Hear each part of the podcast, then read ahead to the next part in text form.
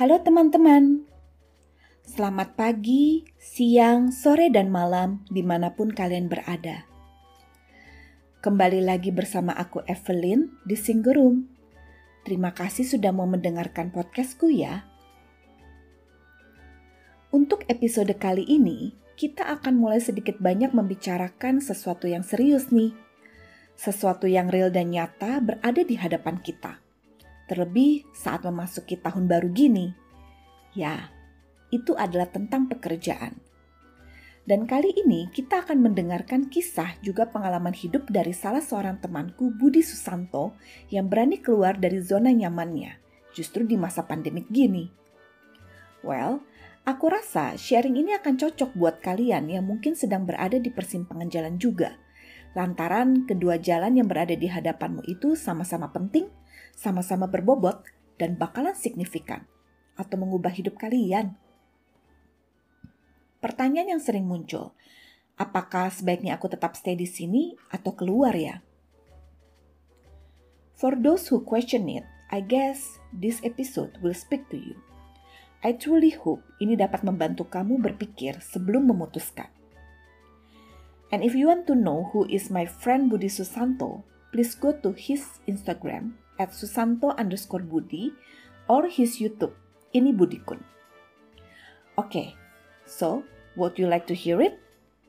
Yay! Let's get it started. Berawal dari PSBB di bulan Maret 2020, sama seperti semua orang kantoran yang kerja di Jakarta dan sekitarnya, Budi pun diharuskan WFH juga. Hanya saja saat itu ada kejadian atau peristiwa yang mengubah kehidupannya. Cuman sebelum itu, kita kilas balik dulu sebentar yuk ke saat sebelum COVID-19. Waktu itu, salah seorang teman Budi yang baru pulang dari Seattle reuni dengannya. Pembicaraan mereka pun hanya sejauh teman yang sudah lama tidak bertemu. Budi memberitahu pekerjaannya yaitu sebagai engineering consultant dan temannya ini bekerja sama bokapnya di bidang solar panel. Mendengar hal itu, Budi langsung tertarik. Soalnya berdasarkan latar belakang pendidikannya yaitu mechanical engineering, sebenarnya setelah lulus kuliah, Budi pengen bisa kerja di company solar panel. Tapi di perusahaan tempatnya bekerja sekarang juga memuaskan dan amat sangat nyaman kok. Ya, Budi sudah bekerja di sana selama enam tahun. Boleh dibilang ini adalah his comfort zone, di mana udah cocok sama lingkungannya, orang-orangnya, juga pekerjaannya. Oke, kita balik ke masa PSBB lagi. Terjadi sekitar bulan April atau Mei. Tiba-tiba teman Budi yang dari Seattle ini menghubunginya dan bertanya, Bud, gue inget waktu kita ngobrol kemarin, lu kan tertarik dengan bidang solar panel ya? Mau nggak kerja di company gue?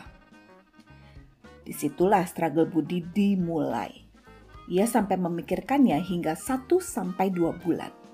Pasalnya, kedua company ini ada plus dan minus. Tapi kita mulai dari minus dulu ya.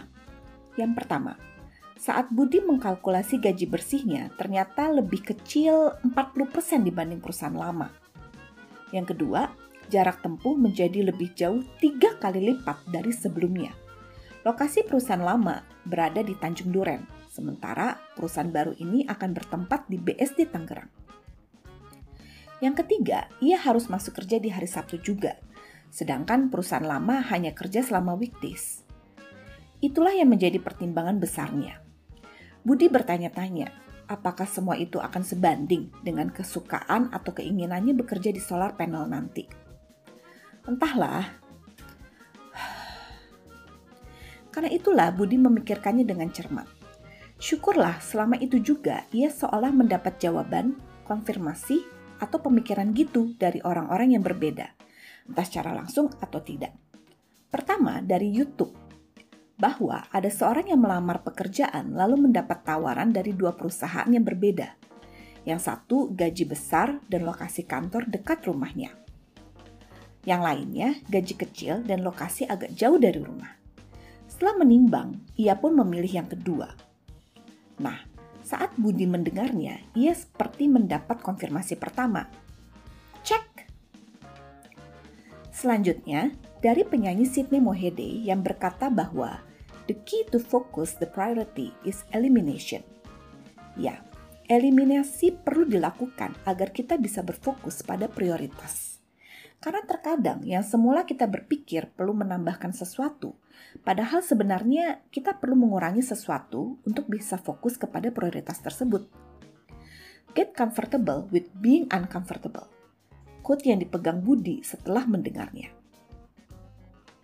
Lalu, yang kemudian datang dari salah seorang pengurus yayasan, Joni Herjawan, yang mengingatkan bahwa segala sesuatu yang kita hadapi itu sifatnya seasonal. Things will change, tapi purpose atau tujuannya enggak.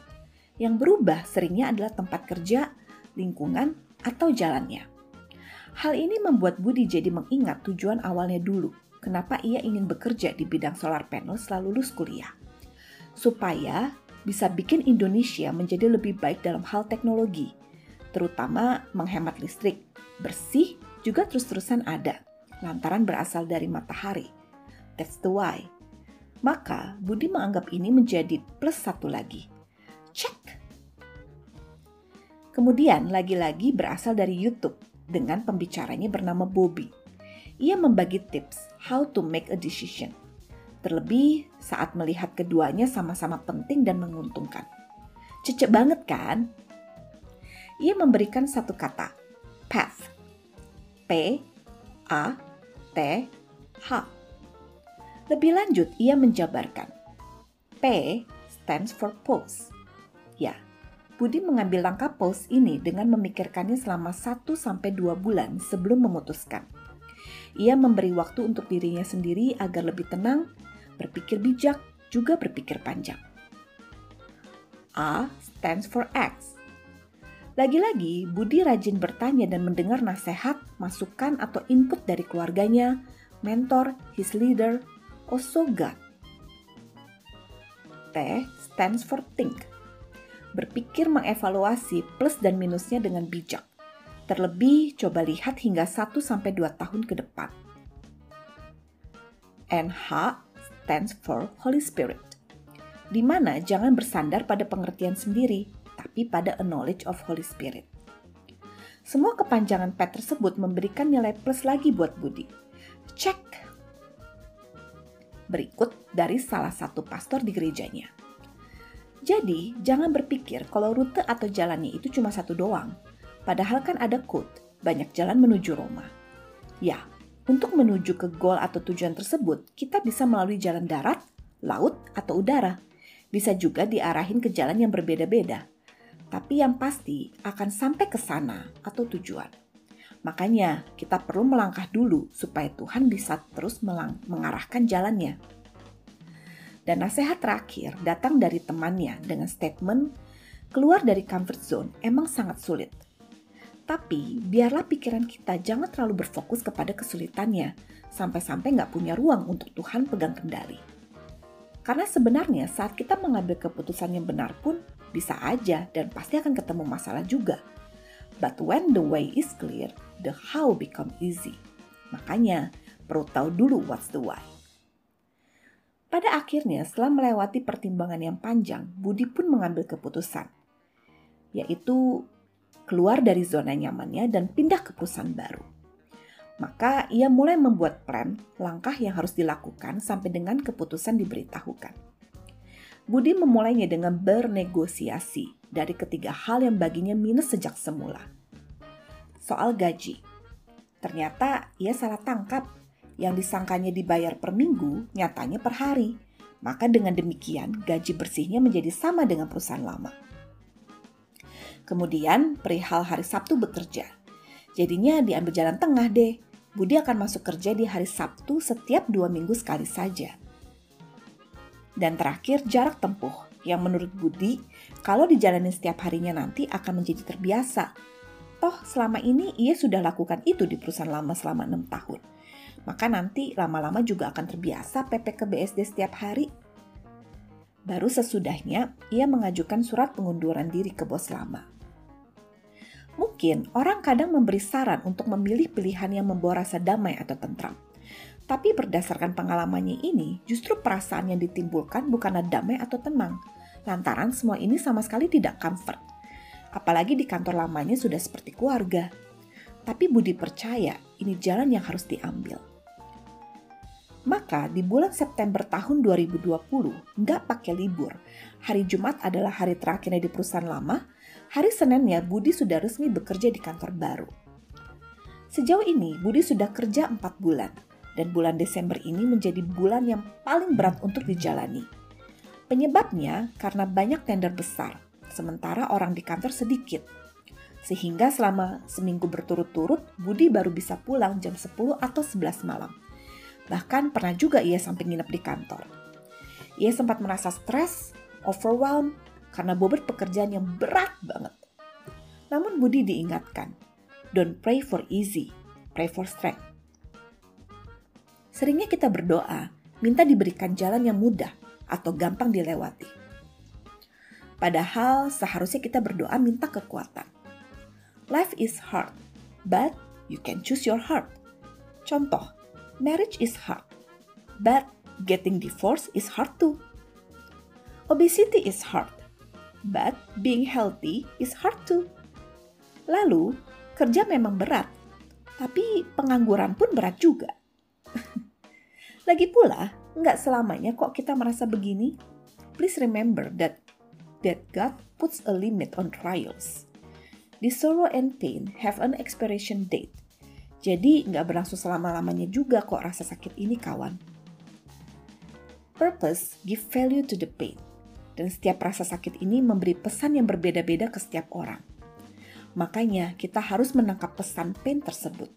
Kembali lagi, mintalah kekuatan, bukan minta dijauhi. Pakai rasa sakit itu sebagai sesuatu yang berharga, sesuatu yang kuatin kita jadi tahan banting atau tahan uji, membuat kita menjadi lebih baik di akhir cerita, Budi menutup dengan quote ini. Weeping may endure for a night, but joy comes in the morning. So, kalau saat ini ada dari kalian yang sedang berada di persimpangan jalan, aku sungguh berharap kalian akan dikuatkan setelah mendengar podcast ini. Ambillah keputusan, dan sesudahnya jalani itu semua dengan langkah yang baru. Jangan lagi terpaku akan hal yang dulu, seolah Tuhan sudah melakukan yang terbaik untuk kita di masa lalu. Padahal nggak demikian loh. The best is yet to come. Dan letaknya bukan di masa lalu, tapi di masa depan. So, just keep going, all.